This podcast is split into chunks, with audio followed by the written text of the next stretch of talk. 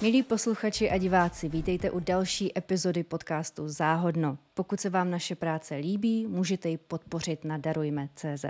A teď už k dnešnímu povídání. Dneska jsou našimi hostkami Simona Pekárková a Martina Švandová z pedagogicko-psychologické poradny STEP.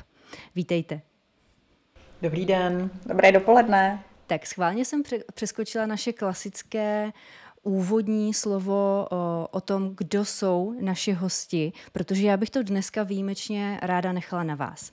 Začněme tedy tím, že nám spolu s posluchači představíte, čím se zabýváte, co ve stepu děláte, jak vypadá vaše práce a na co se případně specializujete. Děkujeme.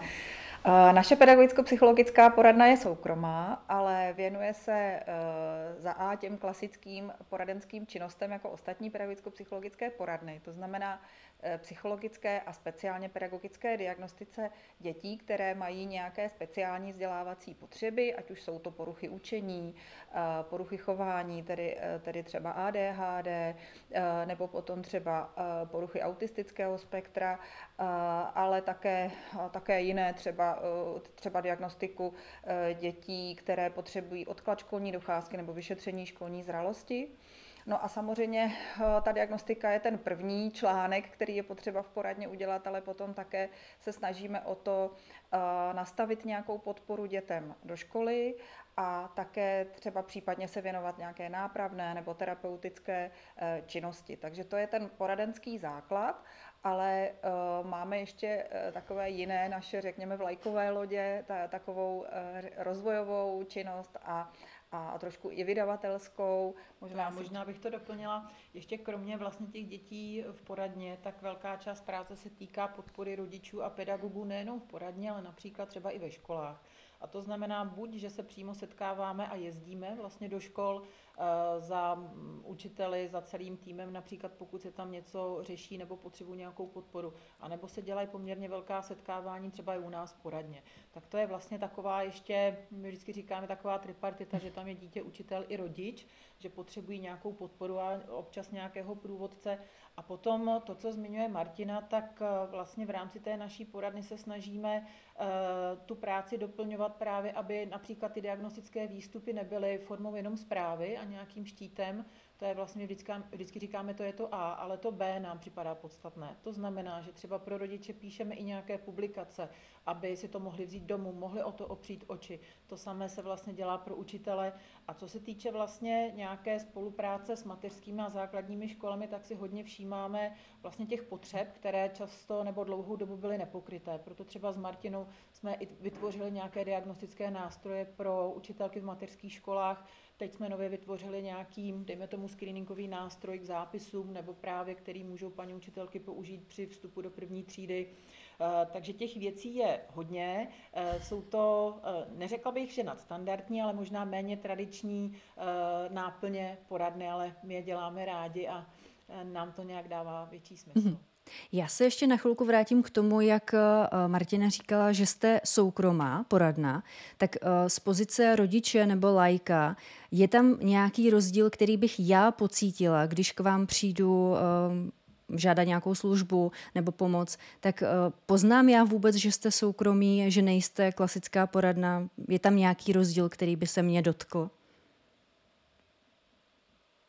Zatím to eh, teďka v tuhle chvíli eh, poznáte na tom, že eh, nejsme schopni pokrýt úplně všechny služby, třeba které potřebují rodiče a děti zdarma, že některé služby poskytujeme za úplatu a potom si troufneme tvrdit, že se to pozná na tom, na takové té na, tak, na takovém tom eh, pro klientském přístupu, že přece jenom máme malinko větší svobodu v tom, eh, co nabízet eh, těm rodičům a vzhledem k tomu, že jsme soukromý subjekt, tak prostě se, se snažíme o to více ty potřeby těch klientů uspokojit. Takže ať už se to týká prostředí poradny, ať už se to týká třeba profesního složení, že máme v tomto větší svobodu, vlastně eh, mít ve svém týmu lidi, které eh, potřebujeme k tomu, co zrovna se nabízí jako největší potřeba. Mhm. Jo, takže na tomhle tom se to asi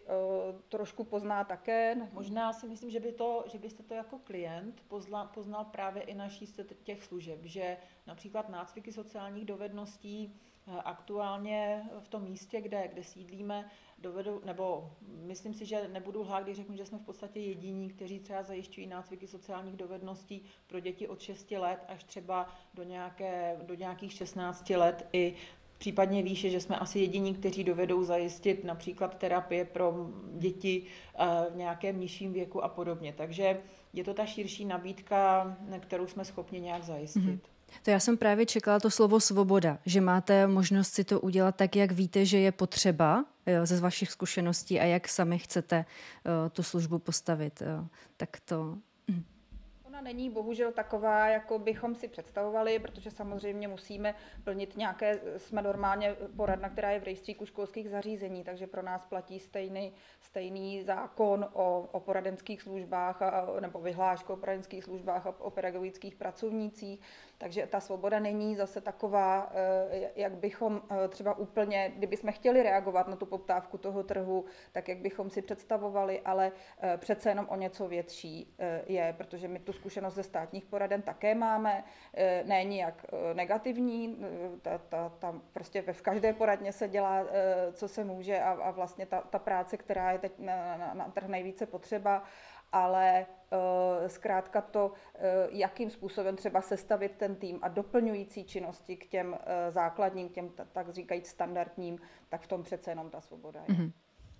Teď ještě moje oblíbená otázka uh, ohledně vaší cesty, která vás dovedla tam, kde jste dnes, uh, profesně i osobně, tak mě vždycky zajímá to pozadí. Tak jak jste se ke své práci dostali, jak ta cesta kudy vedla?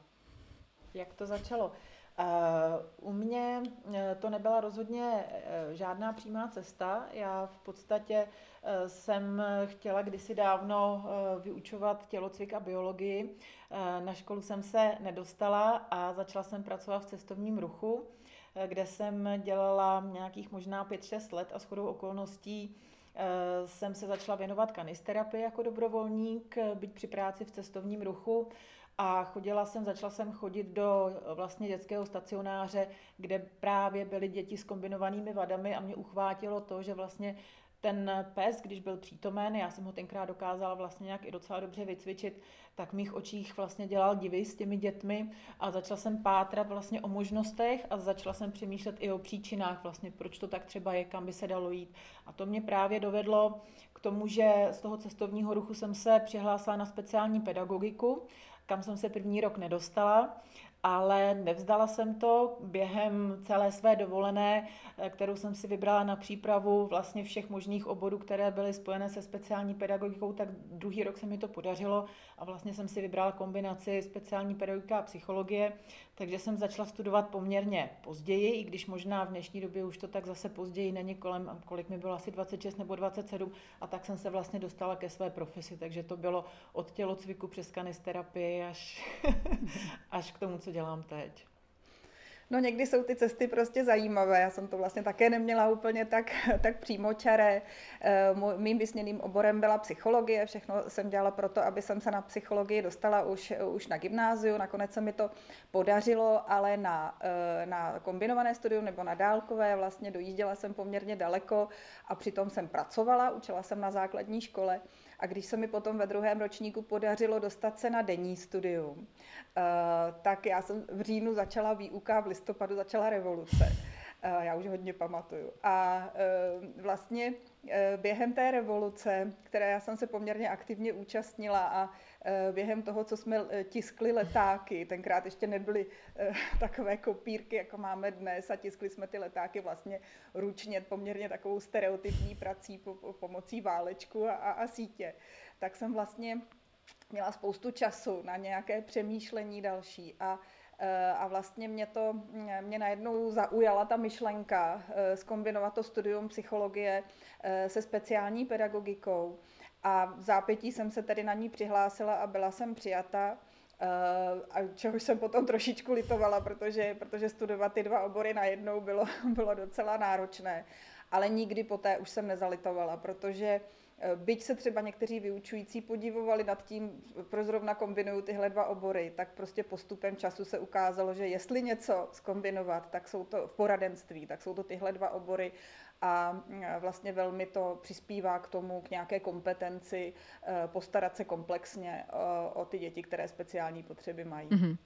Ono z pohledu lajka mě ty dva obory na studium přijdou nesmírně těžk, jako těžká kombinace, náročná, obsáhnout všechno, eh, co ty dvě disciplíny v sobě potřebují obsáhnout, aby člověk mohl opravdu eh, dělat tu práci, dělat ji efektivně a dobře. Takže to, to velmi obdivuju. A ty cesty, čím jsou klikatější, tím jsou zajímavější jako příběh.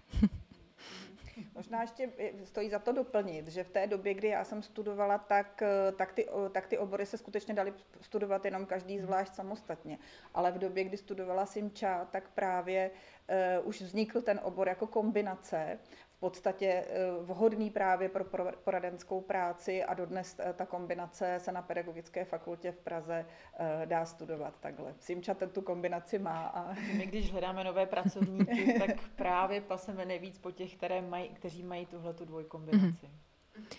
Pojďme tedy teď k tomu, co speciální pedagog je a co dělá, protože uh, vím, že jak, se, jak si povídám s lajky, tak někdy nám uh, některé profese v, ve vzdělávání, v poradenství, v diagnostice mohou splývat, nemáme v tom úplně jasno, dokud se třeba s nimi nepotkáme v reálu nebo neslyšíme uh, s nimi třeba podcast. Tak pojďme k tomu, s jakými situacemi se setkává, co všechno může řešit, s čím vším může pomoct a komu. Jak už ten název napovídá, speciální pedagog, můžeme tomu rozumět, že to je vlastně druh nějakého učitele, který má, dejme tomu, trošku speciální vědění o e, něčem, čemu říkáme speciální, e, speciální vzdělávací potřeby dětí. A ta, ten speciální pedagog, ono to je poměrně široké pole. Můžeme si to představit, že speciální pedagog se může věnovat dětem, e, které mají třeba zdravotní postižení. Jsou to děti se zdravotním postižením. Další speciální pedagog může být odborník pro děti se zrakovým postižením. Když budu mluvit konkrétně u nás za poradnu, tak my nemáme tuhletu specializaci pro děti se zrakovým postižením a podobně, ale samozřejmě ta poradenská práce toho speciálního pedagoga vytěžuje eh, v podobě práce dětí se specifickými, eh, se speciálními vzdělávacími potřeby ve smyslu eh, poruch učení, dětí, které mají ADHD, různé formy ADHD, které mají například nějaká rizika eh, poruch autistického spektra a podobně. A ta konkrétní práce vypadá, že eh, speciální pedagog by to měl správně rozpoznat, o co se, o co se jedná. A pokud to rozpozná, tak by měl umět s tím dítětem pracovat. Ty děti v něčem jsou, vlastně mají silné stránky a mají i slabé stránky. A měl by zjistit nejenom ty slabé, ale i ty silné stránky, které ten vývoj nějakým způsobem táhnou. A potřebujeme, potřebujeme zvědomovat jak rodičům, i učitelům, protože někdy se soustředíme hodně na ty slabé a ty silné zůstávají nepojmenované. Tak to je potřeba tak jakoby vytahovat. Samozřejmě zároveň by měl být dostatečně kompetentní, umět pracovat s těmi slabý, nebo s těmi slabšími stránky a najít ten potenciál, kam to dítě může jít. Ono to možná zní strašně obecně, ale ono to je krůček po krůčku a často je takový, my říkáme efekt motýlých křídel, že když najdete ten minimální krok, kde to dítě se dá posunout, tak ty rodiče najednou vidí jako světlo v tunelu a věří, že to dítě se může dál rozvíjet. A když jim dáte tu kompetenci a ukážete, jak s tím dítětem pracovat, tak vlastně ovlivníte celý ten rodičovský nebo ten rodinný systém. A nejenom vy jako pedagog ucítíte nějaké jakoby ocenění, ne, ne ocenění, ale spíš nějakou satisfakci, ale najednou zjistíte, že těm rodičům se prostě líp dýchá a najednou věří, že to může být vlastně i jako spokojená cesta. A to samé se děje u těch učitelů. Učitel samozřejmě má jiné kompetence než ten speciální pedagog.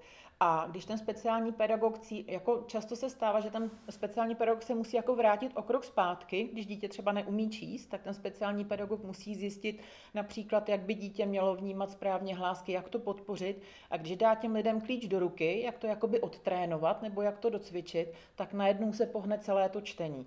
A jestli jsem teda uvedla příklad, kde to zaznívá, že potom ta spokojenost i ta naděje je mnohem vyšší.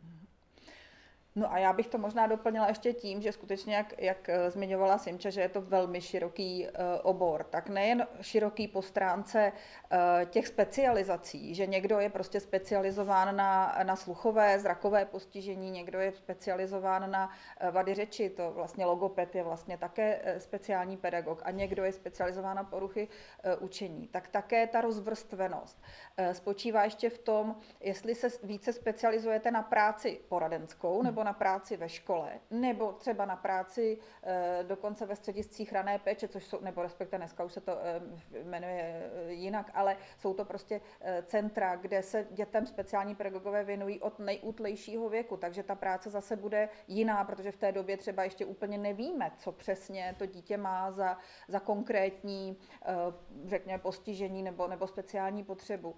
A také e, někteří e, speciální pedagogové jsou víc e, orientováni, řekněme, terapeuticky nebo na tu nápravnou práci a někteří víc na tu diagnostickou.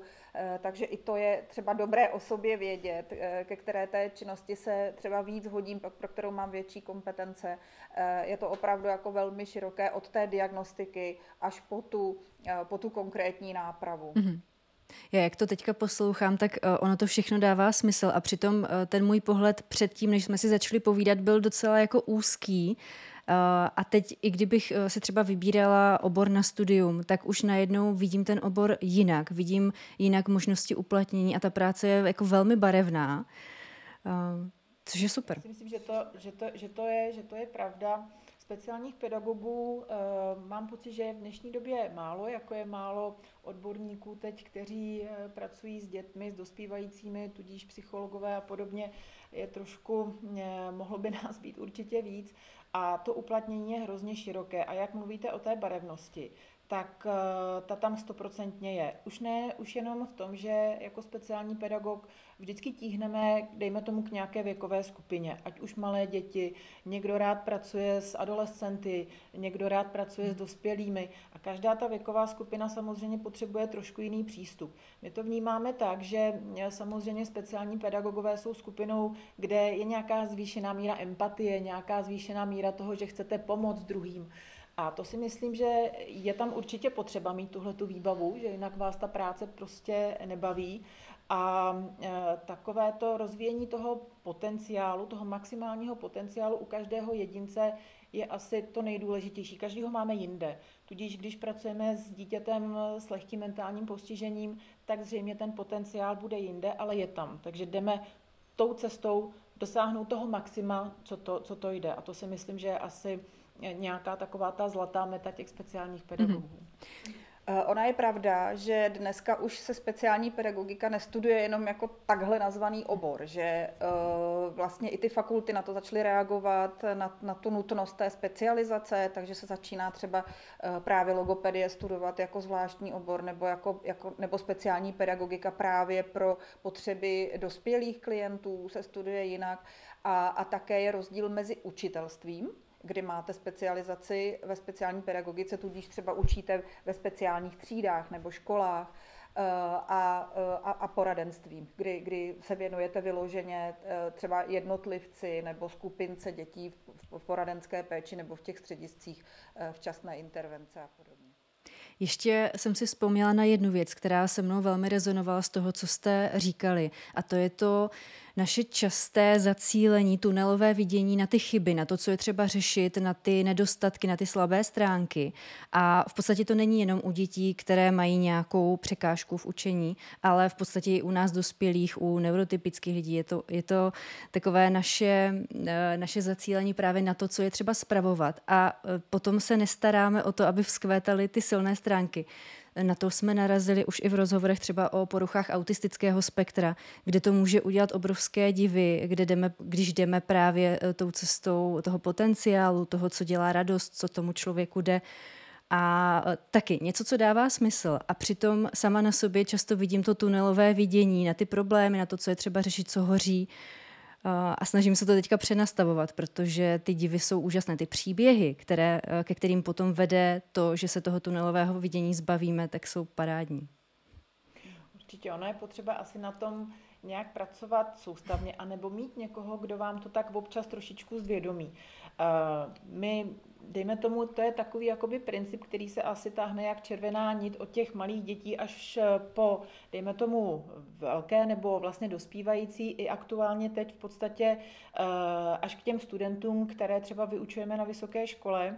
A ať už ty malé děti, nebo vlastně i ti budoucí učitelé, které vedeme právě v rámci nějakých předmětů, tak ono je to totéž. Prostě potřebujeme, oni opravdu potřebují jako podporu a oporu, někdy je trošku dotlačit a přiznat si, že jsme v něčem dobří. Jo? Někdy, někdy máme e, trošku pocit, že to tak vlastně není, že se možná trošičku jenom chceme sami sebe podrbat a pochválit a tak si teda rychle něco řekneme, ale přiznat si opravdu naše silné stránky a naše silné kompetence a sami za sebe to udělat neumíme, někdy k tomu potřebujeme ty druhé a i ten kolektiv, i ten tým, který nám to jakoby přepotvrdí.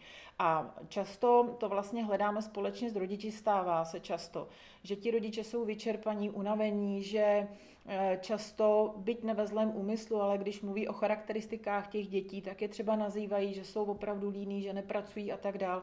Tak my se vlastně snažíme vždycky ten koncept jakoby rozbít nebo vlastně to přerámovat, aby se o tom dítěti vlastně začalo mluvit eh, nějak, nějak jinak. Je to hodně o slovech, ale je to tak, že když ti rodiče nebo i ti učitelé slyší, že ten váš slovník, že nenaskočíte na to, že dítě je líný a že dítě se nesnaží a tak dál, tak to začnou vnímat, že ta realita je pro vás jiná a začnou ji někdy přejímat. Jo? Například dítě líný, jako můžeme nazvat, nebo prostě můžeme o něm mluvit s dítětem, které se snaží, ale není to vidět. Jo? Tak jako už to, už to mění nějakým způsobem ten koncept.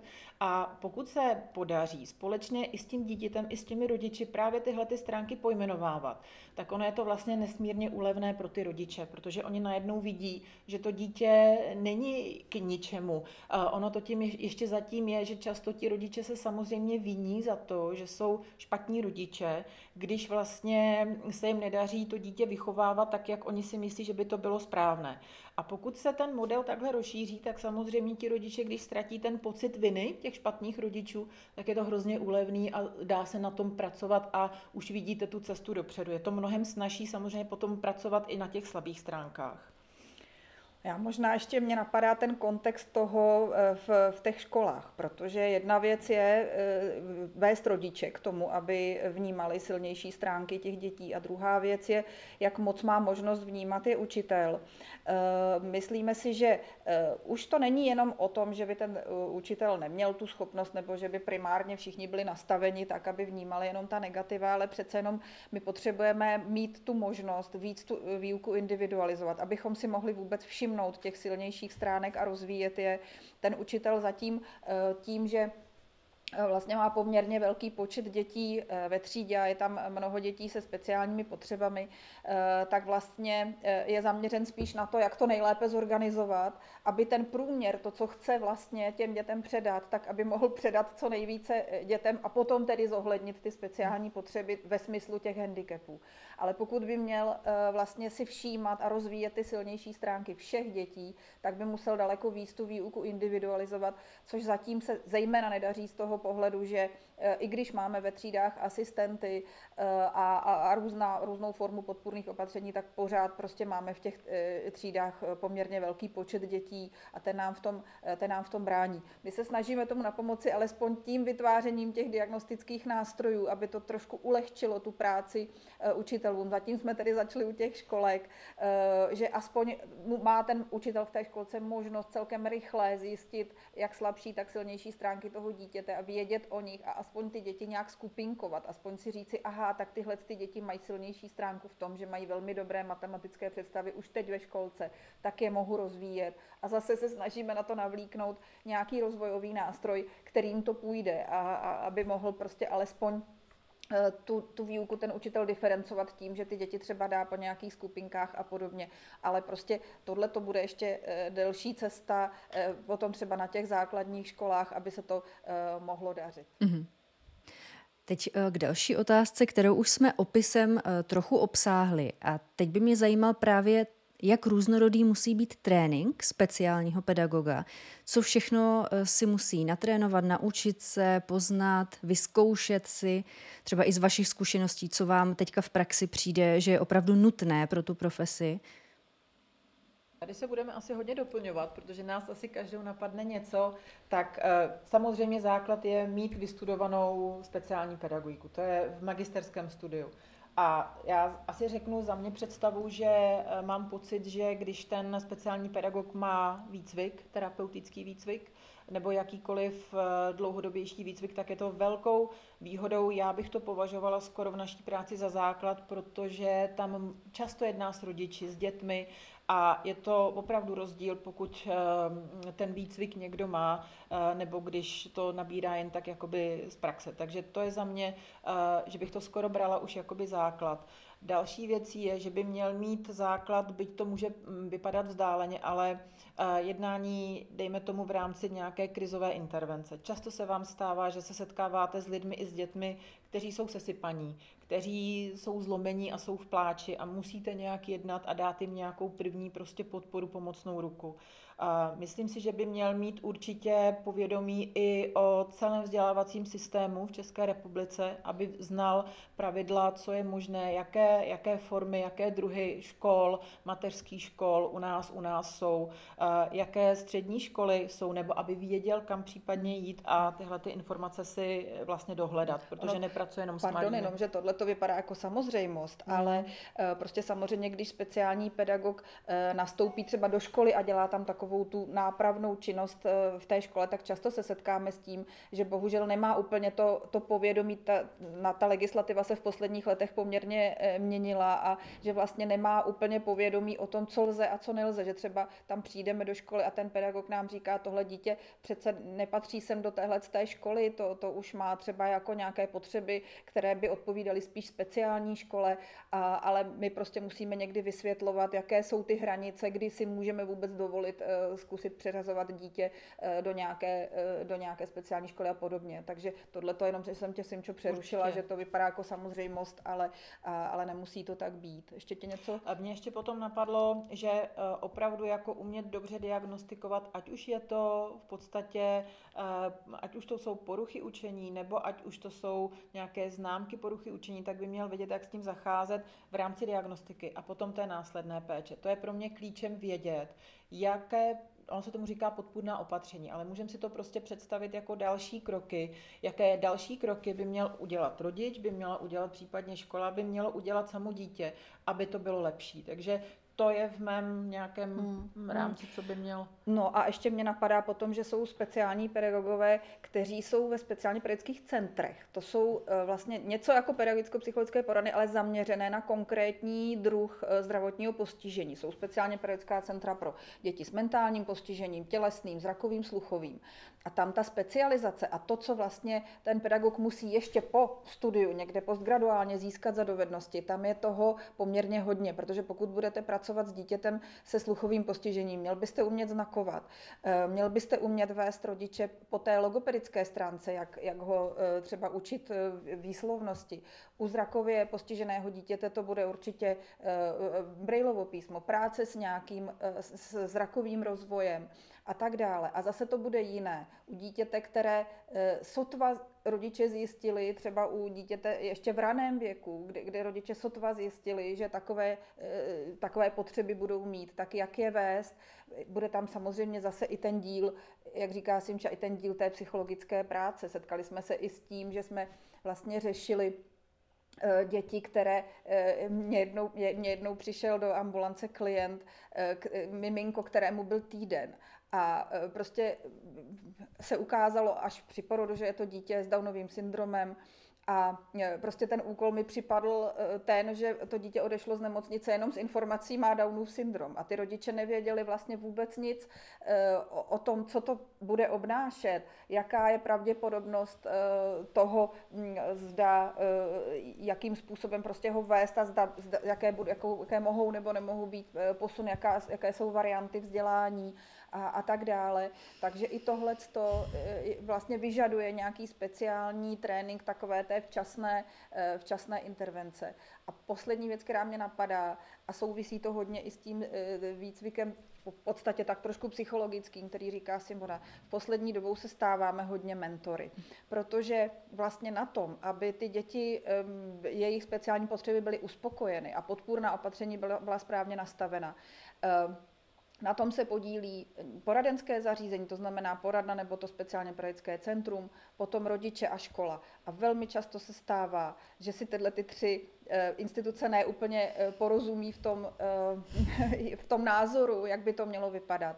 A nejčastěji si neúplně eh, dobře porozumí třeba eh, škola s rodičem, že mají prostě každý jiné představy. A úloha toho poradenského zařízení je v tom eh, to prostě správně nastavit, to udělat nějaký, často to jsou i nějaké kompromisy, musíte prostě ten, do toho konfliktu vstoupit jako někdo, kdo ho vlastně nějak vyřeší. Takže i ta mentorská činnost, nějaká facilitační, řekněme, ta, ta je teďka hodně, hodně taková aktuální. Mm-hmm.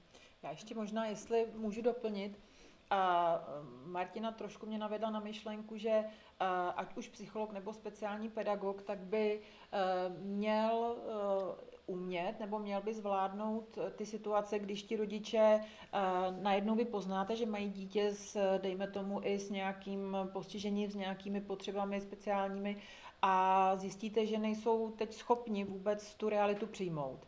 A samozřejmě spousty cest. Jedna cesta je ta strašidelná, kdy prostě rodičům někdo řekne, vaše dítě má autismus, vaše dítě má Downův syndrom a podobně a těm rodičům se vůbec nedá šance to jako přijmout. Někdy to trvá dlouho, ale mám pocit, že speciální pedagog i psycholog by měli tu cestu s těmi rodiči vydržet, protože oni jsou ti, dejme tomu, my vždycky říkáme, eh, to dítě má jedny rodiče a ti rodiče by za tím dítětem měli vždycky stát.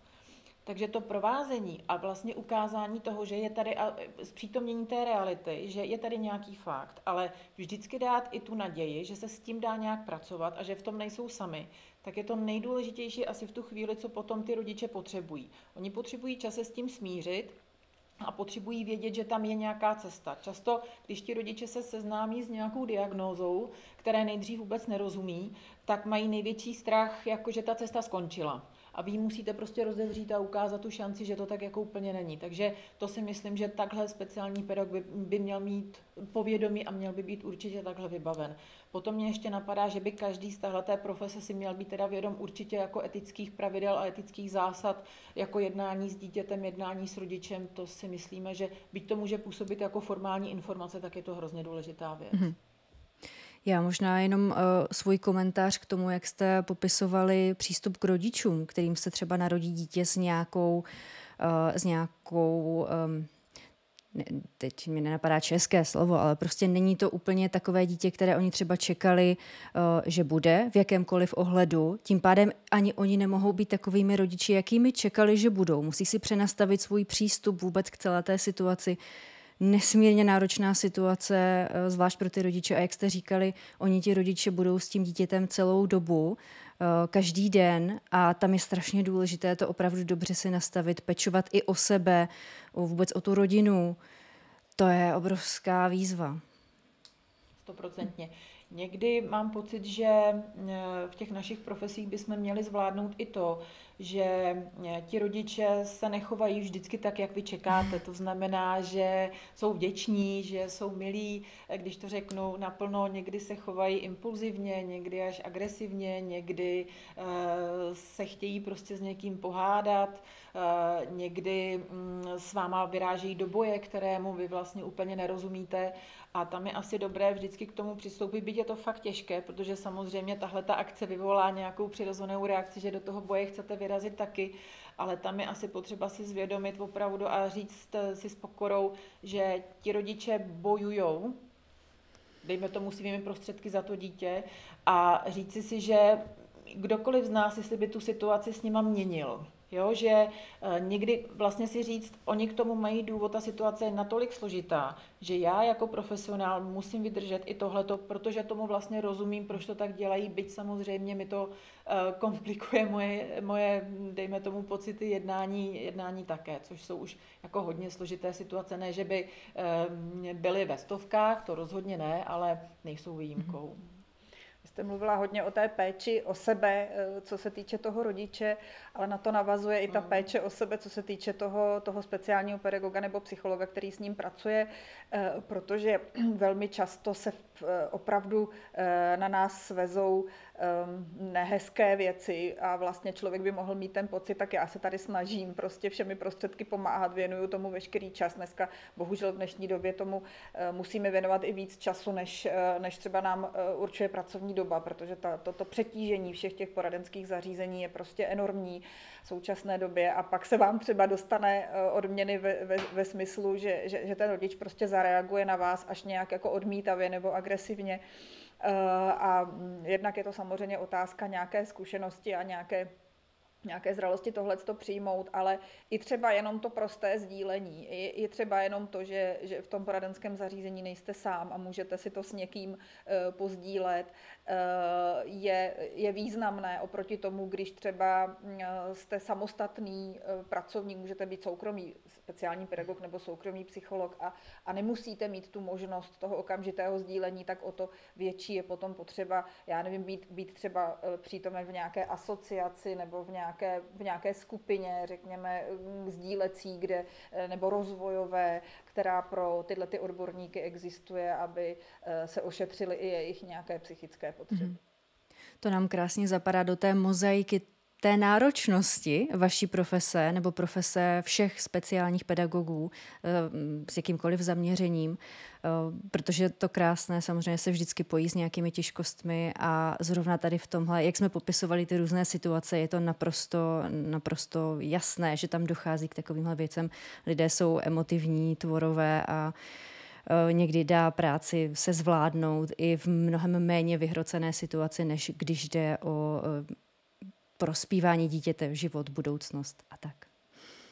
Eh, když jsme, Bych možná ano. ještě doplnila, že ta, že ta speciální pedagogika je vlastně e, krásná v tom, jak je velmi, že si tam vlastně můžete vybrat i tu cestu skoro až vědeckou, když budete třeba se věnovat nějaké, když dám příklad, třeba e, budete chtít být odborníkem na nápravu koktavosti, tak budete skoro až vědec, protože budete hledat metodu, jak, jak to dítě má dýchat, jak, jak má mluvit, kterými hláskami má vlastně vůbec začínat svou řeč a tak dále.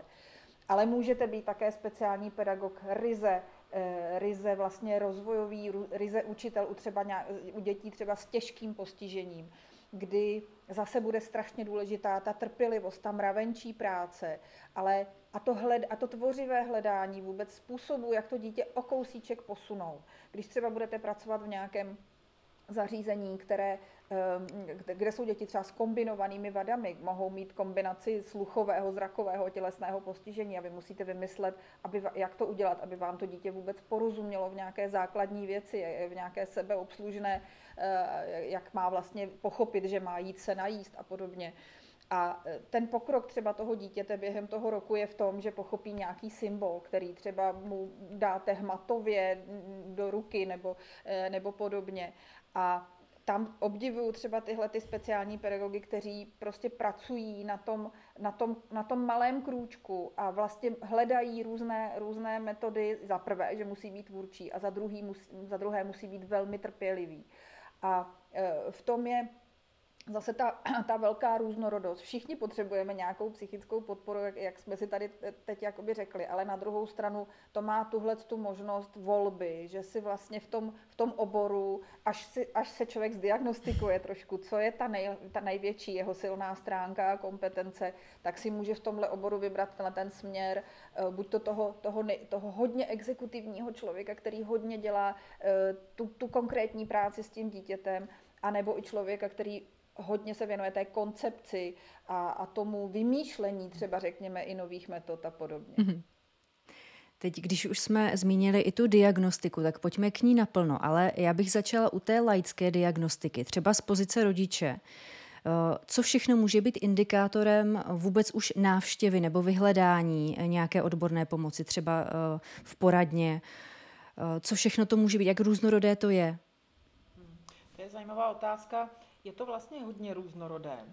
A hodně záleží i na okolí a na škole, eh, jakou zpětnou vazbu třeba těm rodičům dávají. Když vezmu rodiče, kteří jsou opravdu odborníci v jiné oblasti a v téhle jsou jakoby lajci, tak řeknu scénář, že například se stává, že během první třídy, kdy vlastně výstupem by mělo být, že dítě nějakým způsobem základně čte, tak eh, například ještě nečte a zůstává u nějakých slabik nebo čtení jednoduchých slov. A ti rodiče si toho samozřejmě všimnou, protože to porovnávání, každý rodič je zúzkostněný, jak první třída, těší se do toho, zároveň mají obavy podobně a určitě to nějak vnímají. A v tu chvíli ten rodič, pokud není vystudovaný učitel, tak se začne ptát a může se dozvídat různé věci. To půjde, to dozraje, to on se rozečte, a nebo není to úplně možná úplně ideální, možná tam něco, něco je. A teď opravdu hodně záleží, jak, jaké informace tomu rodiči se, se skládají. Obecně se dá říct, že pokud ten rodič, mm, e, taky ti rodiče jsme každý z různého těsta, že mm, někdy si říkáme, jasně to dozraje, nebudeme se zbytečně stresovat a někdy jsme až příliš úzkostní a když to přeženu druhý měsíc ve škole, vlastně když dítě nečte, tak můžeme z toho být vyděšení. Takže i tohle to tam hraje velkou roli. A když bychom měli dát nějaké jednoduché vodítko, jak eh, vlastně, co, co chytit, když těch informací potom na internetu a v různých skupinách si dozvíte eh, často neuvěřitelné věci, takže spíš to slouží ne ani tak k vysvětlení, ale spíš, eh, že vás to trošku víc zmate. A to základní vodítko je, že pokud ten rodič chytne tuhle tu intuici, tak by měl mít v sebe důvěru, si ji podržet. A jakmile vidí, že třeba během těch tří měsíců u toho dítěte ten pokrok není dostatečně velký, eh, tak si myslím, že je adekvátní v tu chvíli si vyžádat, když ne vyšetření, tak zkusit jít na konzultaci ke speciálnímu pedagogovi, který eh, pomocí i třeba doptávání otázek anamnézy už přece jenom toho rodiče eh, nasměruje.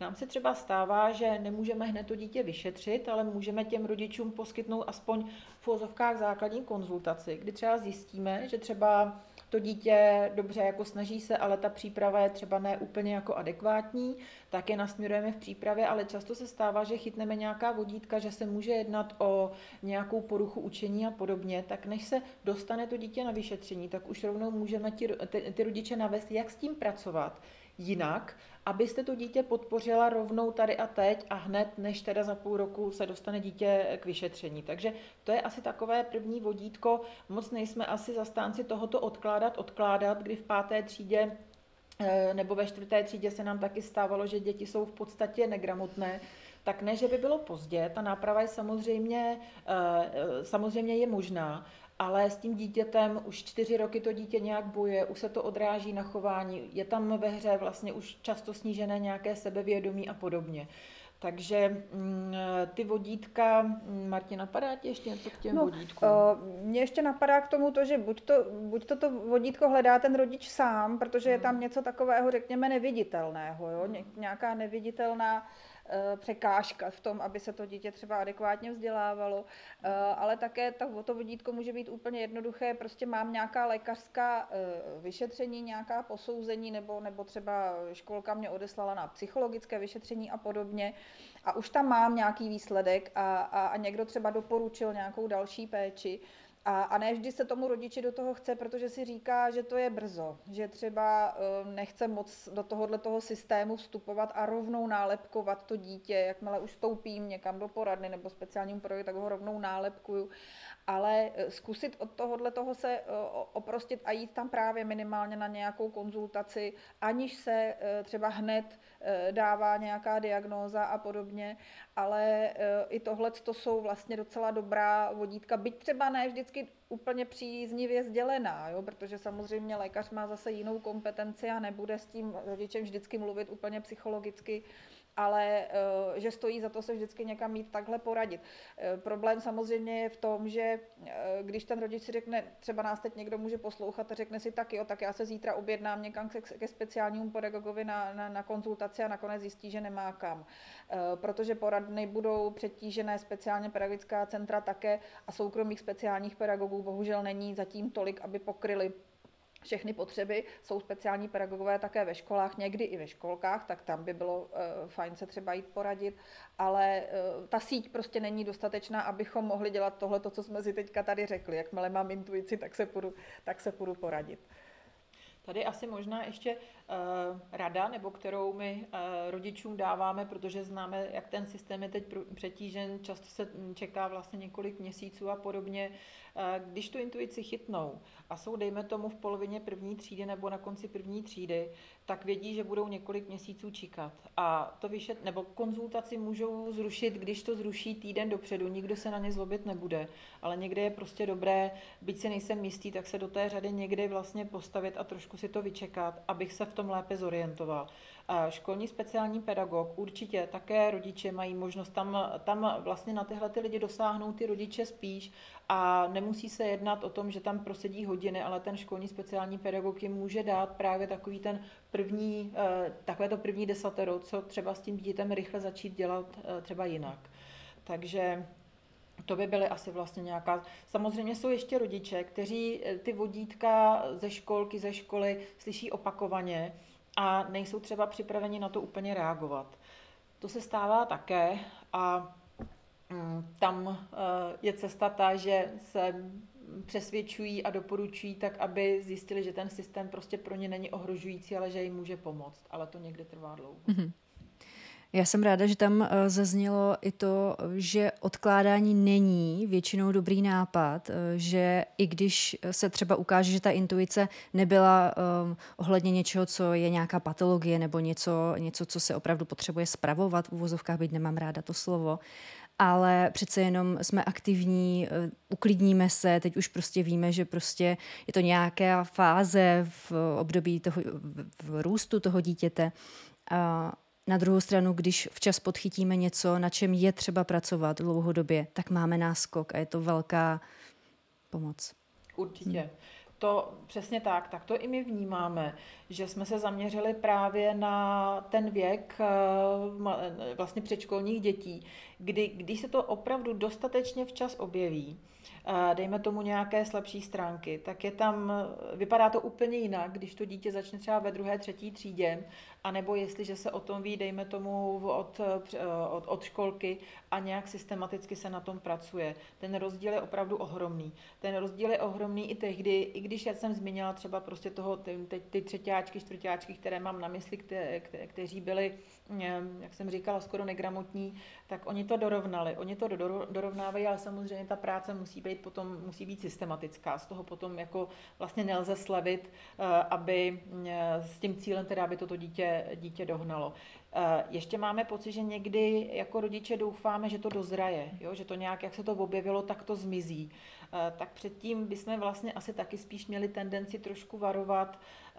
Samozřejmě některé věci zmizí, ale většinou ten scénář nám to nepotvrzuje, nebo ta naše zkušenost nám tenhle ten scénář nepotvrzuje. Mm-hmm jsme se vlastně tak nenásilně dostali k tématu prevence, jo? že vlastně pokud se tady bavíme o speciálně pedagogické péči ve škole eh, a, a vlastně třeba eh, uvádíme ten příklad s tím eh, čtením nebo, nebo různými prostě poruchami učení, které se projeví až v té škole, tak eh, opravdu vlastně se ukazuje, že když budeme cílit na eh, paní učitelky v mateřských školách a na rodiče předškoláků, aby vlastně věděli o, o té připravenosti školní víc a i o, té, o těch vlastně možnostech, jak um, doplnit, řekněme, nějaké slabší stránky, které se týkají dozrálosti pro čtení a psaní, což není vždycky jenom to, že poznám písmenka a že vím, kde, se, kde bydlím a, a umím napočítat do deseti, že tam jsou prostě nějaké věci, které se týkají zrakového a sluchového rozlišování a o tom ten rodič nemusí mít vůbec žádné povědomí. A ta prevence spočívá v tom prostě mu to sdělit, mu to lidskou formou vysvětlit, že to není tak těžké vlastně rozvíjet nebo zjišťovat vůbec tu, tu, tu, tu úroveň toho, jestli rozlišuju mezi sebou tvary nebo jestli rozlišuju mezi sebou hlásky a pak se mi bude lépe číst nebo psát a o to se teď snažíme nějak cílit na to, aby ti rodiče o tomto povědomí, povědomí měli, že i v těch našich nástrojích máme nějaká e, videa populárně naučná, řekněme, nějaké takové texty, které se snad dají docela dobře číst a ten rodič vlastně už v tom předškolním věku za pomoci e, paní učitelky v mateřské škole může na těle z těch věcech pracovat a případně je už zjistit právě předem, než, než se dostaneme do té druhé třídy, kdy najednou s hrůzou zjistíme, že, to, že i když trénujeme, tak to dítě nečte. Jo, takže mm, eh, vlastně i tohle je uh, taková jako forma možná uh, návodu věnovat se, uh, když teda tam není nic jasně, jasně znatelného, nějaké zrakové nebo tělesné nebo sluchové postižení už třeba v tom předškolním věku, a, ale mohlo by tam hrozit něco, co není viditelné v těch čtyřech, pěti letech, tak se prostě tomu preventivně nějak pověnovat, zaměřit se na to, jak, jak na tom to moje dítě je. A zase v rámci toho samozřejmě zjistím i ty silné stránky, ale mohu tam vnímat nějaká rizika, která třeba dorovnám jenom větším, eh, větší mírou nácviku, eh, a nebo o nich budu vědět a pak se třeba postavím do té řady eh, na, na, na tu speciálně pedagogickou péči. Já mám ještě jeden tip, když jsme se vlastně bavili, jak ti rodiče to můžou chytit, tak samozřejmě chytáme to tak, že se s něčím vždycky uh, jako srovnáváme nebo porovnáváme, nebo vlastně hledáme něco, co je podobného a na tom to poznáváme. Někdy můžou pomoct uh, uh, videa, záleží samozřejmě od koho. My vždycky říkáme, že je vlastně dobré, když vybíráme video, na které se chceme podívat, nebo nějaký materiál, tak je dobré se podívat na autora, to může hrozně pomoct. Ale některá videa jsou fakt jako skvělá a můžou hodně, hodně, hodně, hodně mají co nabídnout a toho rodiče zorientovat. Samozřejmě, když se jde do, eh, dejme tomu na YouTube třeba jakoby anglická videa, které jsou třeba pod eh, TEDem, nebo vidíme, že je například zpracovala nějaká vzdělávací instituce, třeba v Británii nebo podobně, tak asi si na tom dali záležet, aby to mělo nějakou nosnou informaci. Jsou, mají tam třeba nahraná, nahrané rodiče, kteří o tom vykládají, jsou tam třeba nahrané i ty, i ty děti v akci. Takže to si myslíme, že může hodně pomoct a my to třeba využíváme právě, aby třeba studenti, budoucí učitelé, měli představu, jak se to dítě chová nebo co zažívá ten rodič, tak právě i sami tyhle ty videa sbíráme a potom jim třeba jako příklad pouštíme. Tak to mě ještě napadlo, jako že může být vodítko. Mm-hmm. Když jsme se vlastně dostali k prevenci a k tomu, že i rodiče sami můžou řadu věcí chytit nebo vycítit eh, schování toho dítěte, které mají doma eh, spoustu času na to ho pozorovat, jak se chová a tak, tak eh, teď už k té diagnostice profesionální. Na čem všem závisí to, aby se povedla, aby, eh, aby prostě byla úspěšná ta profesionální, speciálně pedagogická diagnostika? To je, to je taky hezký. Eh, já si myslím, že záleží, jako když bych to vzala úplně od začátku, že záleží na tom, jak to dítě s tím rodičem přivítáte. Eh, protože mm, ti rodiče i ty děti, eh, oni jdou do neznámé situace, často jsou zúzkostnění, mají své představy, děti se bojí lékaře, rodiče se bojí strašných sdělení a podobně.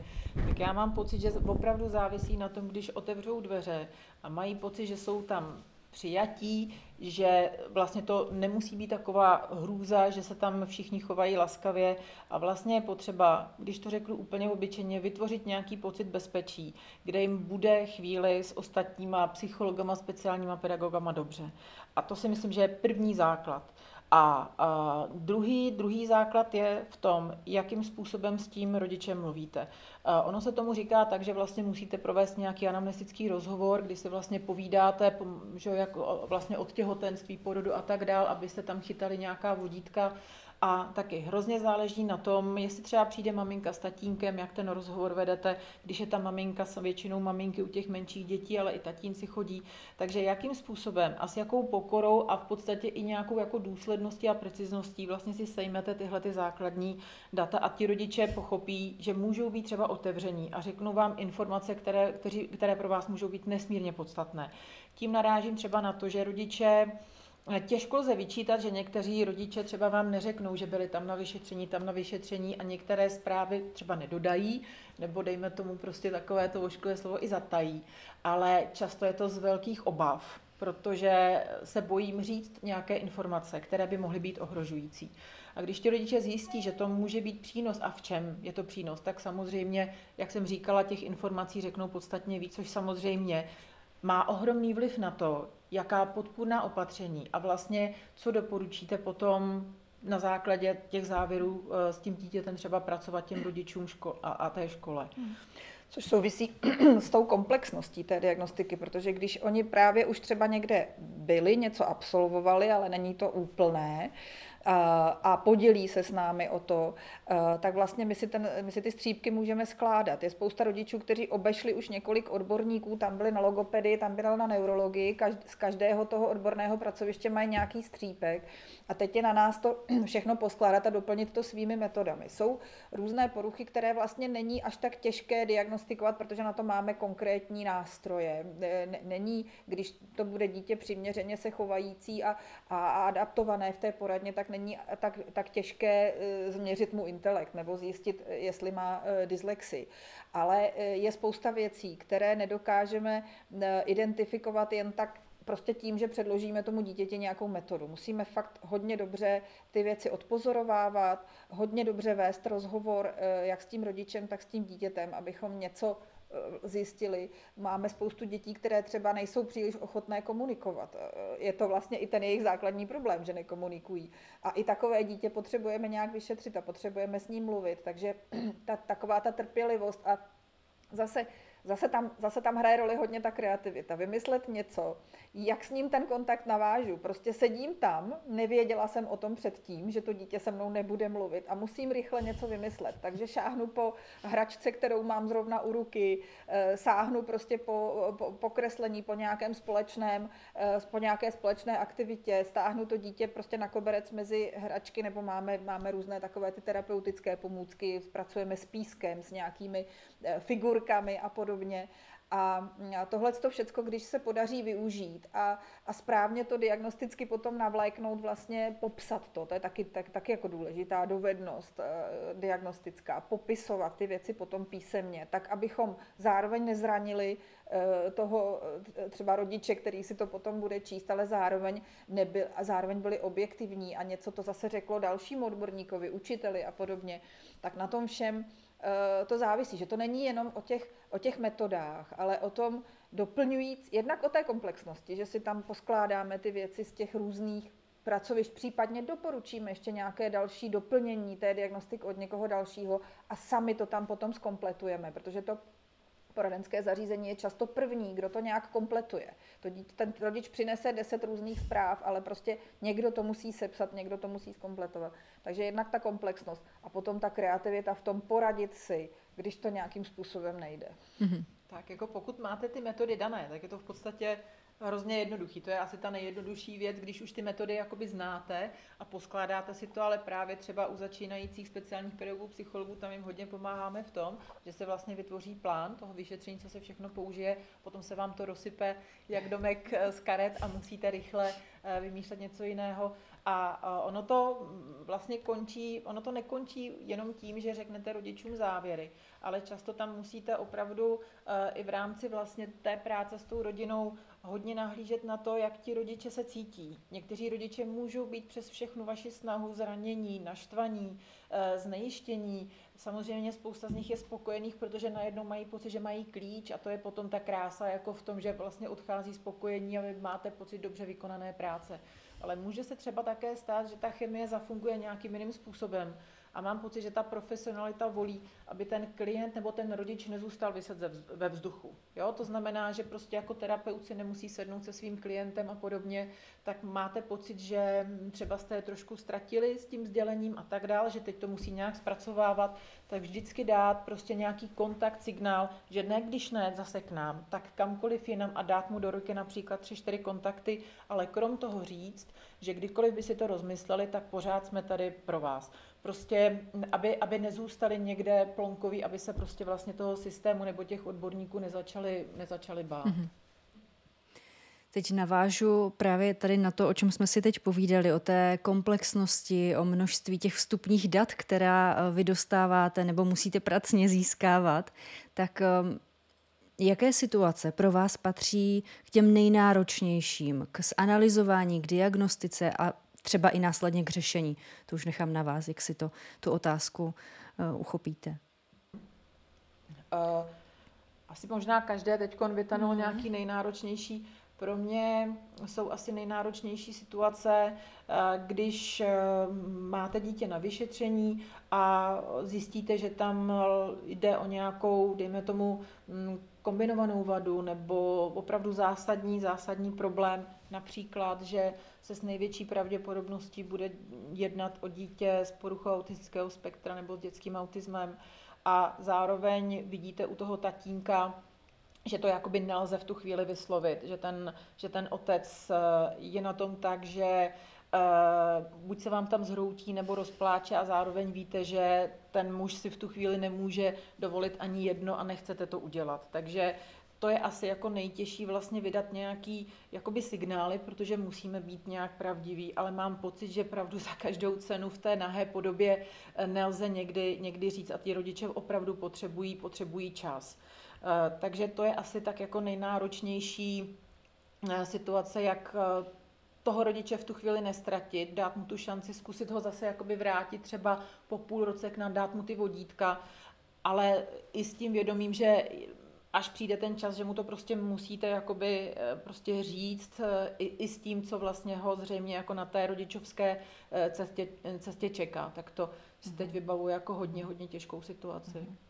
Mě ještě napadá, že je hodně náročné, když máte v první chvíli pocit, že nemůžete té rodině pomoct, že vlastně hmm. nevíte jak v tu chvíli, hmm. že chápete, že je ta situace strašně náročná. Hodně to bývá u dětí, které mají nějaké poruchy chování, ať už v důsledku uh, autistické, uh, poruchy autistického spektra nebo, nebo třeba ADHD. Je to dítě fakt hodně náročné.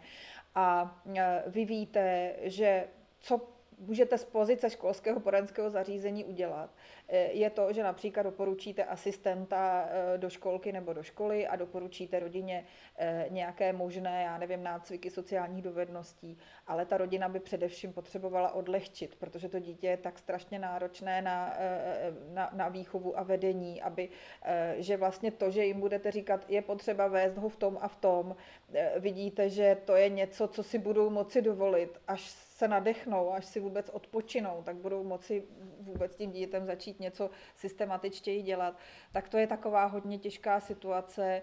Sám si to vlastně rozvážit, co jim v první chvíli můžeme nabídnout a jestli je něco, Eh, jak to dítě dovést do nějaké, eh, jak to nějak skonsolidovat tu situaci, jestli je tam nějaká další podpůrná osoba. Často eh, říkáme věci, které jim se třeba ti rodiče až podivují, že, že jim říkáme, zkuste se rozdělit, zkuste nejít takovou tou klasickou cestou, že pořád budeme trávit ty společné chvíle a společné víkendy. Zkuste někdy se prostě rozdělit, že, si, že se vystřídáte, kdo, kdo o to dítě bude pečovat a kdo bude mít na starosti třeba druhého eh, sourozence, který v tom soukolí také eh, vlastně má nějakou významnou roli a, a může být hodně třeba upozadován a podobně. Takže eh, nejprve zjistit, co vlastně taková ta první pomoc, co, která vlastně nezávisí až tak na nás, ale spíš na tom, jak se ten systém tam skonsoliduje, co by se mohlo udělat, aby se aspoň ta maminka či ten tatínek trošku sklidnili, odlehčili si a teprve potom můžeme vymýšlet vlastně ta klasická podpůrná opatření, protože to, že dáme asistenta do školy nebo do školky a my vlastně moc jiných možností nemáme, to je vlastně jedna z nejvyšších možno, eh, možností podpory, aby tam byl další pedagog, který se bude podílet na výuce toho dítěte, ale ta podpora pro to domácí prostředí, ta už v naší kompetenci není. My nemůžeme eh, tam prostě eh, sociálního pracovníka poslat nebo někoho, kdo tam bude prostě zadarmo pomáhat. Takže to někdy bývá hodně těžké, vymyslet vůbec tu první, eh, ten první zásah. Mm-hmm. Mně se na tom našem povídání hodně líbí to, že je z toho jasné, jak se zaměřujete právě na zlepšení, na pomoc té situace, že to není jenom takové to, jak někteří rodiče, kteří mají třeba špatnou zkušenost s kýmkoliv, eh, s, s jakýmkoliv poradenstvím v této oblasti, tak eh, mm, a už jsme to vlastně zmiňovali i dneska. Dostal jsem lejstro, vůbec nevím, co s tím mám dělat, jsem prostě ve stresu, v křeči a mám pocit, že jsem na to sám, vůbec tomu nerozumím a nevím, co mám dělat. Že eh, z toho, jak si povídáme, tak ten člověk na to opravdu nemusí být sám. Je, je tu nějaká síť, která ho může zachytit, může mu pomoci. A to je, to je, myslím si, že naděje i v těch jako nejtěžších situacích, kdy třeba my z pozice rodiče nebo sourozence máme pocit, že to je neřešitelné, že to už nejde dál, že to nejde vydržet, že to prostě půjde. My bychom teda mimochodem chtěli tohle, aby bylo daleko větší míře, než je. Jo. Hmm. Zase je to prostě otázka toho systému, kdyby bylo možné prostě mm, udělat to, že mu dáte ten papír, řekneme, řeknete mu nějaké první eh, věci a on potom bude moci za týden přijít znovu nebo za týden přijít k nějakému jinému speciálnímu programu a začít pracovat, tak je, to, tak je to jiné. Ono totiž, jedna věc je to, co říkáte, že někde dostanou papír a vlastně nevědí. Ale druhá věc je ta, že v tu chvíli, kdy mu ten papír dáváte a vy si myslíte, že mu říkáte jasně, co vlastně má dělat, jak má, tak on vás tu chvíli úplně nevnímá, nebo si z toho zapamatuje prostě pětinu z toho, co jste říkali a má tudíž pocit, že se vlastně nic nedozvěděl. E, I přesto, že jste mu to řekli. Jo. Takže e, ta, ta, ta podpora by měla být v tomhle tom větší, že třeba za týden přijde znovu a vy mu to zopakujete a řeknete mu to třeba víc um, po, po, po menších částech a společně s tím dítětem tam si to můžete ukázat a podobně.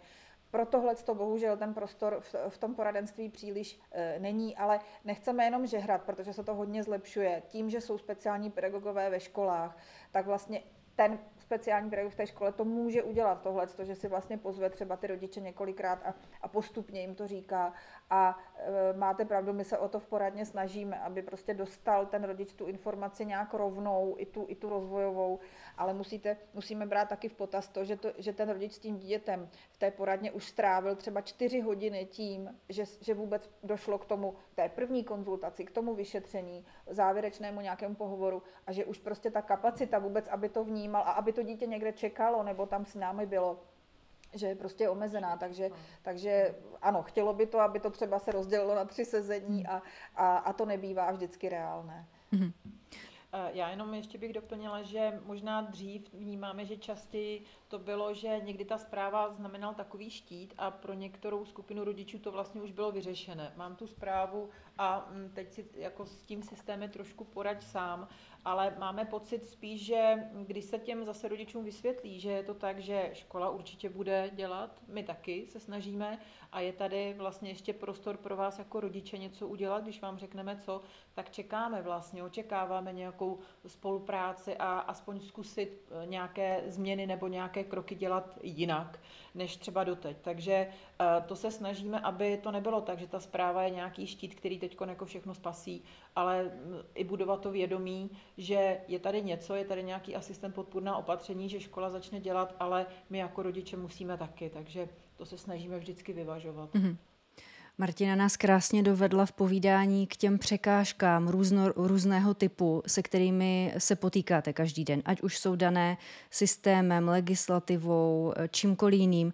Takže pojďme k ním, eh, co vás k tomu napadá, s čím se potýkáte, co řešíte. Největší překážkou, eh, když se bavíme o, pře- o překážkách, tak jako největší překážkou mě teď napadá, že je velký nedostatek speciálních pedagogů, takže je to vlastně nějaká personální, personální překážka. A potom, když už speciálních pedagogů, tak to poradenství se stalo velmi, velmi specifickou věcí a zároveň velmi, velmi širokým rybníkem, že vlastně vystudovat magistra, jak jsem říkala, nějaký základ, ale vlastně nějaký jenom odrazový můstek už jenom to samotné nestačí. Takže to vnímám vlastně mm, jako nějaký, nějakou takovou překážkou ke zkvalitnění těch služeb a, a, a toho, ať už poradny nebo toho systému obecně. On se ten systém teď v posledních letech hodně hýbe, eh, protože eh, ten institut eh, speciálního pedagoga a psychologa školního, že vlastně už se teďka vytváří vlastně plošně, ať už to budou zaměstnanci přímo těch škol nebo zaměstnanci poraden, jak je teď, jak je teď vlastně pilotně už ověřováno, ale budou to prostě pedagogové, kteří budou pracovat přímo ve školách s dětmi. Tak jak se to už děje mnoho let, ale zatím to šlo prostě v podstatě z projektu projektových nějakých peněz a neměly to všechny školy. Tak teď je to vlastně ošetřeno nějak plošně, ale samozřejmě to sebou nese velkou potřebu uh, speciálních pedagogů na trhu. A hodně z nich uh, se, se přiznáváme, že vlastně se rekrutovalo z toho poradenského systému, uh, protože v tom je to vlastně podobná práce, jenom v těch školách, když děláte speciálního pedagoga, tak přece jenom je tam daleko méně administrativy. Ta poradenská práce vyžaduje velké množství psaní, už jenom psaní těch zpráv, eh, psaní, vytváření těch podpůrných opatření, nastavování a, a podobně, tak to sebou nese velkou administrativní zátěž, která v těch školách tolik eh, není. Takže hodně eh, speciálních pedagogů se teď přelilo z toho poradenství směrem do těch škol a tudíž samozřejmě kromě toho, že ty poradny jsou přetížené množstvím těch klientů a speciálně pedagogická centra také, tak také jsou vlastně nevybavené personálně, takže mm, to je asi teď taková překážka, která samozřejmě způsobuje mnoho těch dalších, protože to, že tam je nějaká psychická zátěž větší možná, než byla dříve, eh, to je pravda, ale dalo by se to řešit, kdyby nás bylo dost a kdyby, kdybychom eh, nemuseli té práce stihnout třeba eh, tolik za den, jako se to nakonec musí dít. Já možná teďka na to navážu z pozice lajka. Máte pocit, že s něčím z těch překážek můžeme pomoct i my, lajci, občani, občané České republiky z naší laické pozice, jenom tím, že nenapadá mě teď úplně nic konkrétního. Jestli vás napadne, jakou podporu eh, bychom vám mohli dát, aby se ta sítě zahustila, větší zájem o to téma, nebo nevím, nenapadá mě teď nic konkrétního. Je teda hodně zapeklitá otázka, protože samozřejmě asi, eh, že jo, bychom tady zdůrazňovali, že rodič má věřit své intuici a, a, a vlastně včas třeba eh, někde skonzultovat ten svůj problém. Eh, samozřejmě, že to ale sebou potom nese riziko, že, že se ten systém zatíží ještě víc, protože prostě eh, každý bude chtít konzultovat. Eh, takže z hlediska rodiče možná, že opravdu taková ta prevence toho, že, že zkusím nejprve najít tu pomoc někde jinde třeba, jo, že, že tu věc konzultu například s někým jiným, než, než se rovnou třeba objednává k tomu speciálnímu pedagogovi, protože si myslíme, že eh, je spousta kompetentních paní učitelek eh, ve školách nebo ve školkách a, a, a někdy to ten rodič tak nemusí úplně vnímat, protože prostě se těmi paní učitelkami baví úplně na jiné téma, jo, než, je, než je třeba jako rozvoj toho dítěte, ale obecně veřejnost, co by mohla uh, udělat pro to, aby byli podpořeni speciální pedagogové, a... mě úplně tak nenapadá. Mm, já si spíš myslím, že je dobré zdůraznit to, co tady eh, naznačila Martina, že to jsou vlastně nějaké, dejme tomu, jakoby určité stupně vyhledávání té podpory nebo i informací nebo zdravých informačních kanálů. Někdy opravdu jsme zahlceni těmi informacemi. A paní učitelky jsou opravdu v mnoha věcech velmi kompetentní, jenom jak říká Martina, někdy se vlastně bojíme, nevíme se, jak zeptat, ale když se zeptáme například úplně jasně, nevím, jak podpořit svoje dítě tak a tak, eh, Paní učitelky můžou opravdu být tím prvním jakoby vodítkem, co zkusit dělat jinak nebo třeba i lépe. A druhý vlastně, druhá taková, druhý takový stupeň je, že vlastně na těch školách jsou výchovní poradci, kteří často jsou zase, třeba mají nějaký, nějaký základ speciální pedagogiky a to může být taková druhá instance, která může vědět o trošičku víc.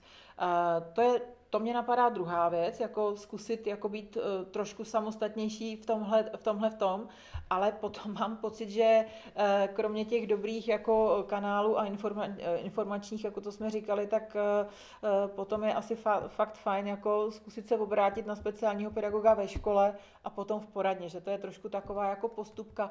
Obecně mám pocit, že možná spíš důvěra, že ty speciální pedagogové opravdu jako kopou za ty děti, tak spíš, aby ti rodiče se vlastně vlastně nebáli nebo zkusili i přijmout informace, které ehm, třeba každý z nás neúplně rád slyší. A, ale my, my vždycky říkáme, že každá eh, krize je trošku šance na změnu, takže když se o svém dítěti dozvím, že je zřejmě dítě s ADHD, tak byť se mi to třeba nemusí líbit, ale nelíbí se mi to, protože v tom vnívám to ohrožení, tak eh, nebát se toho a důvěřovat tomu speciálnímu pedagogovi, že mám pocit, že 99,9% s těmi klienty a dětmi myslí, myslí dobře. Teď mě napadá, uh, už jsme zmiňovali, že uh, i když ta situace teď aktuálně s kapacitami a tak není dobrá, uh, s zahuštěním sítě uh, pomoci, tak k jakým pozitivním změnám za dobu, co vy se věnujete své práci, své profesi, došlo, co, co už co vyhodnotíte jako kroky, které k lepšímu, které už se staly a druhým krokem té otázky je samozřejmě, co byste ještě chtěli v nejbližší době, aby se stalo dál, jaké změny. My už jsme něco zmiňovali, o třeba to rozrůznění vzdělání těch speciálních pedagogů. To je jako hodně eh, podstatný krok, že eh, vlastně nej, nej, nej, nejsou vyplivnuti prostě z té fakulty, fakulty nějací obecní speciální pedagogové, ale že hodně se mohou už, už během toho studia eh, specializovat. Je jich určitě mm, víc, ačkoliv my tady, že hráme na to, že jich je pořád málo, tak jich určitě je více. V tom školství myslíme a mm, posunuli se určitě i ty způsoby podpory e, těch dětí, ta konkretizace. E, jeden čas se vypracoval třeba takzvaný katalog podpůrných opatření, což vlastně do té doby prostě nebylo nikde nějak definováno, co můžete, jak můžete dítě podpořit e, s tím, s tím, s tím konkrétním druhem speciální potřeby. Ty speciální potřeby se definovaly tak, aby měli, oni mají vlastně, teď to má takovou, takový svůj administrativní administrativní řád, o každé, každý ten druh té speciální potřeby má nějaký svůj kód a ta podpůrná opatření, to nechceme tady zahlcovat, ale těch podpůrných opatření je pět stupňů a už jenom to, že se definují ty stupně, že první stupeň si může eh, obstarat škola sama, že od druhého stupně k tomu potřebuje doporučení poradny, že asistent pedagoga je možný od třetího stupně, kde jsou jaké pomůcky a tak dále. Tohle všechno se zlepšilo, že jsou prostředky na ty pomůcky že to má prostě nějakou, eh, nějakou takovou štábní kulturu, že se trošku sjednocuje i, ta, i ten způsob eh, zjišťování těch speciálních potřeb eh, a že to vnímání veřejnosti nebo přijímání té jinakosti dětí se hodně posunulo ve srovnání s tím, kdy jsme slýchali před lety každé dítě, které mělo třeba jenom výrazněji podprůměrný intelekt, tak jsme slýchali, že takové dítě přece nemůže být vzděláváno v základní škole škole a také, že nebylo třeba často, jo, byly vlastně že jo, zvláštní potom, eh, potom mm, ško, zvláštní školy. Eh, a mm, eh, vlastně Tohle to všecko s inkluzivním vzděláváním se posouvá ku předu, ale samozřejmě všechno má své pro a proti a e, ta inkluze sebou nese i, i zátěžové okamžiky, že, že zkrátka v některých třídách je několik dětí se speciálními potřebami, které e, by potřebovaly daleko víc nějaké podpory. E, v podstatě každý z nich by uživil asistenta nebo, nebo by potřebovalo být v té třídě daleko méně dětí a, a podobně. Ale to jsme zase u těch, u těch třeba negativ, takže to, to, pokud bych mohla říci za sebe, co by ještě mělo být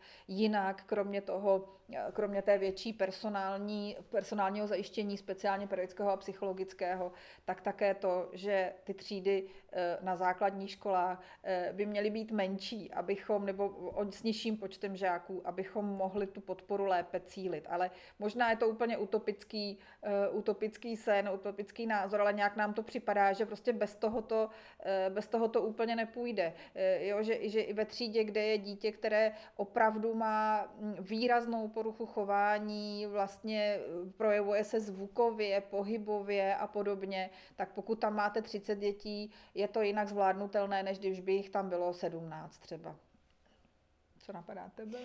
Mně napadalo to, že se to posunulo od nějaké e, jako formálně, formální roviny opravdu směrem k tomu proklientskému přístupu. Že když si vzpomenu třeba na dobu před deseti lety, eh, je teda pravda, že my sami jsme hodně ovlivněné tou naší cestou, že jsme si dodělávali různé pětileté terapeutické výcviky a podobně, eh, ale mám pocit, že dřív tom byla větší formálnost a i to jednání s těmi rodiči a dětmi eh, mám pocit, že někdy bylo hmm, příliš přímočaré a že moc nedávalo právě možnosti vůbec něco přijmout přijmout nebo mít na něco čas, to je jedna rovina, kde vnímám jako ten posun. A nebo je to možná to, že hold eh, my jako poradna na tomhle tak jako nějak trváme, aby to bylo hodně pro klientské a hodně, hodně individualizované. A druhá rovina je, že, kterou hodně vnímám, že mm, už se málo kdy objevují takové věci třeba ze strany ať už veřejnosti nebo učitelů, že ADHD nebo specifické poruchy učení v podstatě neexistují, že to jsou takové nějaké umělé jako diagnózy, které v podstatě mm, si tak někdo jakoby vymyslel jo, často by to bylo založené jako buď tomu věřím, a nebo tomu nevěřím. A myslím si, že to se hodně změnilo, že to jsou v podstatě už empiricky a různými výzkumy dokázané nějaké věci, které prostě záleží na našich mozkových strukturách a podobně a že si to nevymýšlí ani to dítě, že si to nevymýšlí ani ten rodič, ale že to je opravdu druh, dejme tomu nějakých um, specifických, specifických uh, poruch, se kterými je možné ale pracovat. A už si myslím, že se to nespuje ani tak, že ten, kdo má, uh, dejme tomu poruchu nebo ADHD, zároveň patří do skupinky nedananého nebo velmi, velmi podprůměrného slabého dítěte. Mm-hmm. To si myslím, že už taky je jako v tom velký posun. Mm. Hlavně třeba na straně jako pedagogů, což je jako super, že ty to hodně vnímají. Eh, jedna věc je, že třeba právě, že ten rozdíl je, rozumíme tomu, že to existuje, eh, chceme, ale chceme s tím pracovat, třeba nevíme úplně jak, ale je tam zájem o to jako vědět, vědět, vědět víc. Mm-hmm. Takže to si myslím, že je posun veliký. Na druhou stranu mě ještě eh, třeba k tomu ADHD zrovna napadá, co je taková ještě jako změna, nevím úplně, jestli eh, pozitivní nebo negativní, že se hodně rozrůznil, eh, rozrůznili výchovné přístupy rodičů, že vlastně jsou od rodičů, kteří jsou takový jako důslední, někdy až jako přísní v té výchově, chtějí to dítě vést k nějakému, je pro ně třeba hodně podstatné, já nevím, vzdělání a, tak ho k tomu celkem důsledně jakoby vedou, až po rodiče, kteří spíš preferují svobodnou eh, výchovu. A každý ten výchovný přístup, my samozřejmě všechny přijímáme eh, a každý ten výchovný přístup má nějaká specifika, nějaké výhody a nevýhody. U toho prvního třeba to dítě může fakt být přetížené, když ten rodič to neodhadne, co všechno může chtít. A u té zase třeba příliš svobodné výchovy to může znamenat, že minimálně z počátku to dítě nemá hranice a když nemá hranice, tak se může chovat jako jako pseudo ADHD dítě, třeba v tom věku 3-4 roky, protože prostě vstoupí do nějakého kolektivního prostředí a protože do té doby nemělo prostě žádný řád a hranice, tak prostě se tam začne chovat zmateně a, a, a tak jako až někdy divoce a, a odmítavě k nějakému řádu a tak dále. Takže i tohle je taková změna, která na nás klade nějaký nárok odlišit um, děti s opravdu projevy uh, těch ADHD poruch od eh, třeba důsledků eh, výchovného přístupu. Jak říkáme, my nijak neodmítáme eh, svobodný přístup ve výchově, ale zase je tam potřeba zdůraznit, že i při svobodné výchově je třeba nastavovat nějaké hranice, že toto dítě prostě potřebuje, i když mu tu svobodu dáváme. Takže tohle je ještě takové specifikum, které se trošku změnilo za těch třeba řekněme teď ne asi posledních pět let, ale určitě třeba za posledních 20 určitě, že se změnily nebo rozrůznily ty výchovné přístupy. Mm-hmm. Já za sebe z pozice lajka eh, mě napadá ta změna, kterou už jste vlastně zmiňovali i vy, a to, že my lajci máme teď eh, přístup eh, ke spoustě věcí, pomůcek, zpracovaných odborníky, ať už jsou to videa nebo i nějaký jeden metodický list, který je právě zpracovaný tak, aby s ním mohl zacházet i like je toho k dispozici spousta, když člověk opravdu udělá ten první krok a řekne si ano, já budu hledat, co můžu udělat já sám teď aktuálně, tak eh, to za sebe beru jako velký, velký posun dopředu a eh, i z reakcí eh, svého okolí a rodičů, kteří tady tohle využívali, tak vím, že to může být obrovskou pomocí aktuální, která je k dispozici hned, kterou můžeme udělat, když třeba čekáme v té frontě na nějakou konzultaci nebo, nebo na něco dalšího, což je super. Určitě, já to jenom doplním, že Eh, ono, eh, ti rodiče, když se snaží hledat, tak samozřejmě spoustu věcí najdou a ona ta práce toho speciálního pedagoga je potom mnohem snažší, když se v podstatě zeptá a rodiče třeba i přinesou nebo řeknou, co, co používají a podobně, tak ten speciální pedagog jim to jenom takzvaně učeše. Mm-hmm. Jo, že vlastně ví, že ti rodiče už jsou jako v mnoha věcech zorientovaní a jenom to potřebují vlastně seřadit, co před čím by mělo následovat nebo jaký typ hraček, když je mají, tak používat teď, jaký by měl následovat a je to potom vlastně docela takový jako rychlý proces, ty rodiče zorientovat a jenom jim vystavět vlastně nějakou tu smysluplnější linku. Mm-hmm. My máme velkou radost, že právě je spousta speciálních pedagogů, kteří jsou tvůrčí zároveň, mm. že eh, se dá najít, se dají najít materiály, které jsou třeba, vypadají úplně stejně jako obrázky z Pinterestu, ale prostě jsou to obrázky, které zpracoval speciální pedagog za nějakým účelem. Jo? Takže tohle je docela fajn, když zatím stojí nějaký člověk a, eh, a mohou si to ti lidé prostě koupit z takovýchto systematicky třeba zorganizovaných serverů. Mm-hmm. Teď mě zajímá, jestli uh, aktuálně je nějaké téma nebo otázka, která se hodně řeší v kruzích speciální pedagogiky nebo eh, v kruzích uh, pedagogicko-psychologických poraden. Je něco takového teď aktuálního? To je úplný jakoby uf, jako, taková takový nášu, protože těch témat je spousta. No, no, ona se vlastně mění trošičku právě ta, hmm. ta legislativa kolem, hmm. kolem toho, takže to jsou různá témata právě přesně toho, toho, toho uchopení školních speciálních pedagogů a psychologů, kteří vlastně potřebuje ten stát mít nějakým způsobem, um, mít nad tím, mít to, mít to, aby to mělo nějaký řád, protože do téhle doby to opravdu byly vlastně uh, projektové záležitosti, že škola si mohla z nějakého projektu prostě pořídit speciálního pedagoga nebo psychologa a tím, že prostě teď nám jde o to, aby to bylo plošně zařízeno, tak je potřeba, aby se na tom podílelo někdo, kdo, kdo ty lidi bude také zaměstnávat, když třeba ta škola není velká. Pokud je to velká škola, tak si svého speciálního pedagoga zaměstná, ale ty malinké školy, kde prostě stačí jenom třeba malý úvazek, tak tuhle tu možnost uh, úplně nemají vždycky, takže tohle je třeba velké téma, jak to zastřešit. Měli by to právě zastřešovat uh, poradny. Uh, takže to je jedno takové téma, které samozřejmě sebou přináší spoustu různých otázek uh, toho, kdo, kdo toho člověka vlastně bude potom vést a, a, a tak dále. To jsou spíš otázky potom takové jako eh, interní na to řešení prostě eh, poraden a a ministerstvech, ministerstvech pak samozřejmě to, eh, to téma, které zaznívá i, i ve veřejnosti, to, to vlastně, jestli teďka tedy učitelé budou moci mít tu, těch, těch 130% vlastně průměrné mzdy Eh, plošně, tak jak se to potom udělá právě s těmi eh, třeba psychologi a speciálními pedagogy ve školství, jestli se jich to bude také týkat, jestli se to bude týkat asistentů a tak to je takové teďka velké téma, všechno jsou to témata eh, spíš finanční a organizační, ale samozřejmě v té veřejnosti odborné, pokud se týká té odborné stránky, tak samozřejmě tam zaznívají takové věci jako eh, nárůst dětí s poruchami autistického spektra, který je poměrně velký a kdy, kde ta podpora těm rodinám je hodně náročná, protože, eh, protože ty děti jsou jedny z nejnáročnějších, co se týče právě eh, výchovy a péče.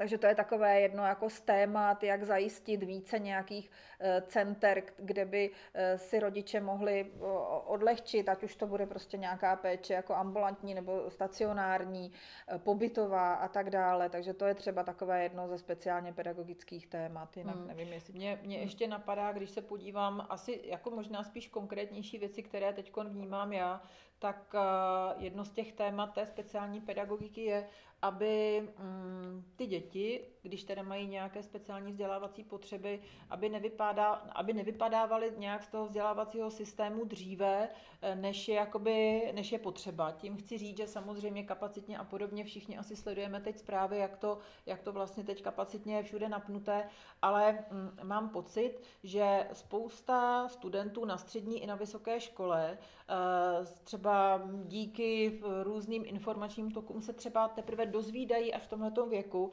že kdysi něco trápilo, že teprve teď začínají rozumět sami sobě, proč třeba například nebyli schopni udržet pozornost, nebo proč dělali sakra pořád ty samé chyby a vlastně nerozuměli sami sobě. A já si vždycky říkám, Ježíš, to by bylo vlastně tak jednoduché jim to včas vysvětlit a pomoct v tom jim jako pochopit sám sebe, ne jim to usnadňovat a spolehat na nějaké lepší známkování, ale že klíčem je jenom to, aby oni tomu porozuměli, že nejsou o nic horší, že hold prostě v rámci nějakých neuronů, který nám tam trošku poskakují jinak, tak se tomu potom dá rozumět a to přijetí těch dětí může být jiné. A mám pocit, že se to potom odráží jak na, stři- jak na, na druhém stupni i na střední škole. Tím chci říct, že eh, i to může přispět k tomu, že eh, teď konkrétně děti, je spousta, spousta dětí, eh, které mají nějaké psychické potíže. Ten nárůst je obrovský. Takže myslím si, že i speciální pedagog, byť je speciální pedagog, pokud má výcvik, že může spoustu věcí jakoby zabekovat, spoustu věcí eh, vysvětlit nebo s tím dítětem promluvit, proč se mu to děje. A to dítě samozřejmě hned je to jiný rámec, kde ono eh, tomu může jinak rozumět. Takže to mám pocit, že je třeba taková výzva té speciální pedagogiky na všech úrovních, aby se na tohleto, na tohleto nezapomínalo. Takže to, ale to už je hodně konkrétní. Jedna věc je ten systém, jak říkala Martina, já jsem to teď hodně viděla, tak směrem hodně k těm, k těm, těm studentům. Mě ještě napadá, my jsme zmiňovali to, co, to, co je u, konkrétně u klientů, potom, co, co by třeba bylo směrem eh, k ministerstvu a k takovéhlemu řešení, ale potom třeba ještě problematika na té akademické půdě. My jsme tam teďka měli eh, příležitost nějak vstoupit, že se tam podílíme na výuce, byť je to tedy na katedře psychologie, ale je to vlastně stejné s těmi speciálními pedagogy, že ono by bylo vlastně jednoduché říct, tak když jich je málo, tak proč jich víc eh, nepřijmou ty katedry ke studiu, protože zájemců je obrovský převis než těch, co se dají přijmout. Ale bohužel, když eh, vidíme tu realitu, eh, tak vlastně nejenže nedostačují kapacity učeben, to by se asi dalo vyřešit, ale, ale to, že zkrátka, když chceme to vzdělání, aby mělo nějakou kvalitu, tak potřebujeme skutečně, když je učíte nějaký předmět, který se konkrétně už týká třeba zrovna poradenství nebo konkrétně té práci s tím klientem, tak eh, vy toho studenta potom musíte, musíte nějak ověřit tu jeho dovednost nebo znalost eh, a budete, když jich tam budete mít prostě 100 eh, v, tom předmětu, tak musíte se 100 lidmi nějakým způsobem komunikovat, nějaké potom třeba vyzkoušet z toho předmětu. 100 lidí musí jít na praxi do nějakých zařízení. Takže vlastně tohle je taky taková jako otázka k řešení, jak to, jak to zkusit zajistit, aby mohl ten systém vlastně vyprodukovat víc vzdělaných speciálních pedagogů a psychologů, se to týká zrovna tak. Mm-hmm. Já bych měla asi tak 150 věcí, které bych za sebe ještě chtěla dodat k tomu, eh, co jste, co jste říkali, ale um, završíme to otázkou na vaši aktuální hlavní otázky, nebo vaše hlavní otázky, to, co řešíte, s čím se potýkáte, co třeba potřebujete, nebo co plánujete u vás ve stepu. Uh-huh. uh, tak, uh, co plánujeme? My bychom rádi možná plánujeme udržet eh, všechny aktivity, které slouží k nějakému dalšímu rozvoji dětí. To znamená, ať už to jsou nácviky sociálních dovedností, které vnímáme velmi potřebné, byť vést ty skupiny není úplně nejjednodušší, ale e, tak to je a dává nám to velký smysl. Každopádně bychom rádi udrželi právě všechny možné rozvojové skupiny od těch nejmenších až po ty nejstarší.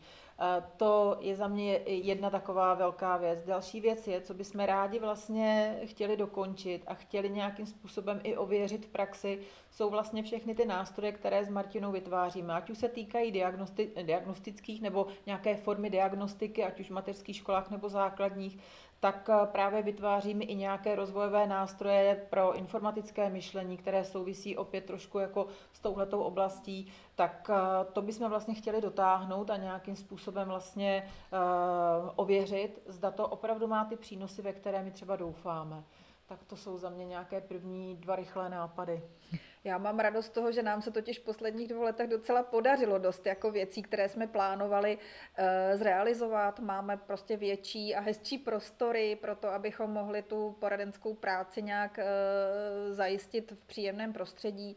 Eh, postupně se nám stabilizuje tým, to bychom rádi ještě, ještě, ještě více toho dosáhli, aby, abychom měli eh, tým, se kterým prostě dál pracujeme, protože samozřejmě my bychom potom měli nápady, jak, jak je třeba eh, ty kolegy dál jim poskytnout nějakou možnost nějakého vzdělávání a rozvoje jinak, co se týče eh, té, toho druhu poradenské práce, tak tu bychom rádi, jak říkala Simona, uchovali tak, jak je, pokud možno ji třeba ještě rozšířili, protože ten zájem je eh, skutečně enormní. Je to vlastně trošku paradox, že jsme soukromé zařízení, soukromí podnikatelé, kteří vlastně jim leží klienti, eh, jako, jako vlastně je tam ta možnost něco dělat, tak nám to tam jakoby leží, ta, ale, ale ne, ne, ne, ne, nenaplníme to, prostě nedokážeme všechno tu poptávku uspokojit, takže to, to by samozřejmě byl jeden z takových uh, cílů. Hmm. Ale jak říkáme, už se nám teďka hodně věcí podařilo zase posunout, Ex, poradna existuje 8 let a, a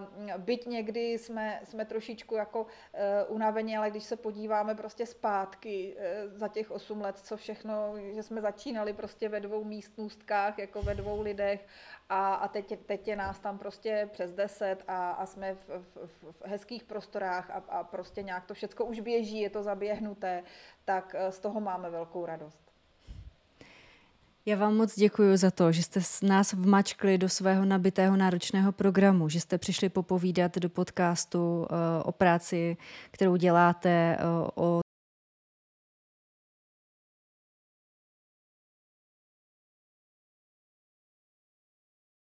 My moc děkujeme, Sandro, za pozvání.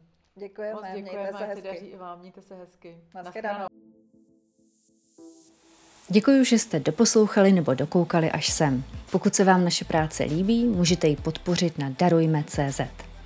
Určitě se mrkněte na náš web hvcm.cz, kde najdete kompletní nabídku kurzů hodnotového vzdělávání.